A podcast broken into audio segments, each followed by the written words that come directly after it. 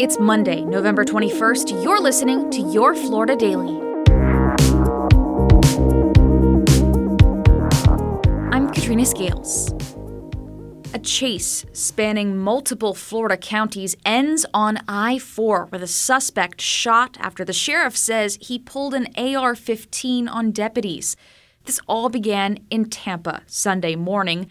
Deputies say 30 year old Luke Neely was trying to set multiple fires across the state, starting in Ybor City, damaging an AC unit before trying to light up a tree and then a trash can. Neely then traveled to Polk County, where the sheriff says he threw seven Molotov cocktails on the roof of a home of someone he knew. He jumped in the vehicle and began to flee. When Neely crashed, the sheriff says he pulled out a rifle. An AR 15 with 57 rounds of ammunition and fully loaded. In addition to that, he had a handgun, a 380, on his hip that was fully loaded.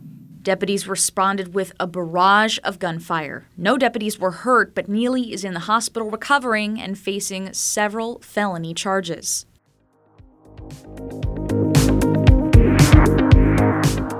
Millions of Floridians are expected to hit the road for Thanksgiving. Transportation officials say this week will be the busiest travel week of the year. Almost 3 million people, according to AAA's estimate, the most people taking a trip since 2005.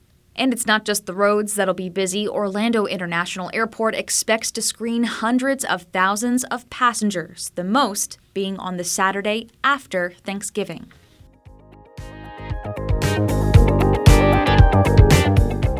The largest cruise ship in the world now calls Central Florida home. Royal Caribbean's Wonder of the Seas set sail from Port Canaveral for the first time last night. Joanne Cotterman is Royal Caribbean's strategic account manager. We will take guests whether they're vaccinated or not vaccinated, and we've actually just eliminated the testing requirements as well for all guests, no matter what their vaccine status is. The ship can hold nearly 7,000 passengers and will offer seven night cruises to the Caribbean. It'll be based at Port Canaveral for at least the next two years. Find these top stories along with breaking news, weather, and traffic all day on clickorlando.com. And now, a completely random Florida fact. On July 3, 1992, a 28 mile long rogue wave hit Volusia County beaches. The crest was nine feet high as it washed onto Daytona Beach, causing sailboats to crash ashore onto cars. Dozens were hurt. The leading theory behind the rogue wave is that it was caused by an underwater landslide, though others have theorized that it was the result of a squall line. Your Florida Daily is produced by News 6 WKMG in Orlando. I'm Katrina Scales. Subscribe for new episodes wherever you'd like to listen.